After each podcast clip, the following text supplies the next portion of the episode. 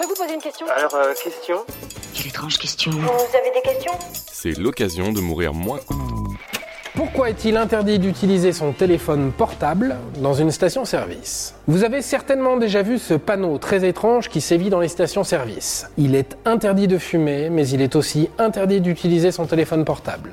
Si pour le premier ça coule de source, en revanche, on a du mal à comprendre pourquoi un iPhone pourrait être dangereux au moment de faire le plein. J'ai cherché, et bien sûr j'ai trouvé la réponse. Je préfère vous spoiler tout de suite. Téléphoner en faisant le plein d'essence n'est pas a priori dangereux. Il y a même une chance infinitésimale de déclencher un incendie. Mais c'est bel et bien interdit, c'est ce que l'on appelle le principe de précaution.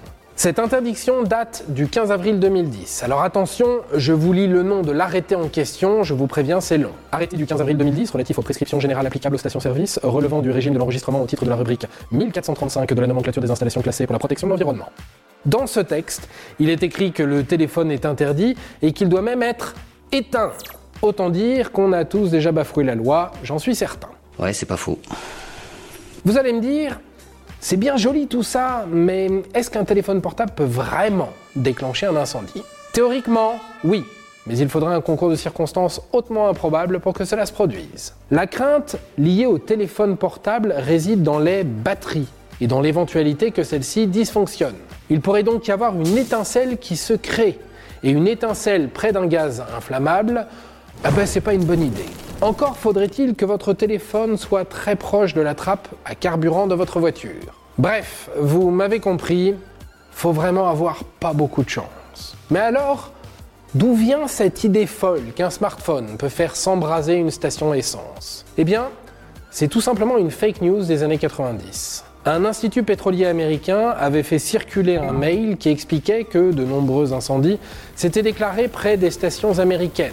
Alors oui, c'est vrai, mais les téléphones n'avaient rien à voir là-dedans. C'était tout simplement à cause de l'électricité statique générée par les conducteurs en rentrant dans les véhicules. Selon le Center for the Study of Wireless Electromagnetic Compatibility de l'Université d'Oklahoma, aucun incendie de station essence lié à un téléphone portable n'a jamais été relevé. Monsieur, si vous m'avez menti, je ferai connaître votre infamie. Mais vous l'avez compris, par principe de précaution, lâchez votre portable deux minutes le temps de faire le plein. Et puis, ça fait du bien de déconnecter aussi, non? Et voilà, maintenant, vous savez tout. Au revoir, messieurs, dames. C'est ça la puissance intellectuelle. Sapristi Attends, avant de partir, j'ai juste un truc à te dire. Viens découvrir notre podcast Sexo, la question Q. Deux minutes pour tout savoir sur la sexualité féminine.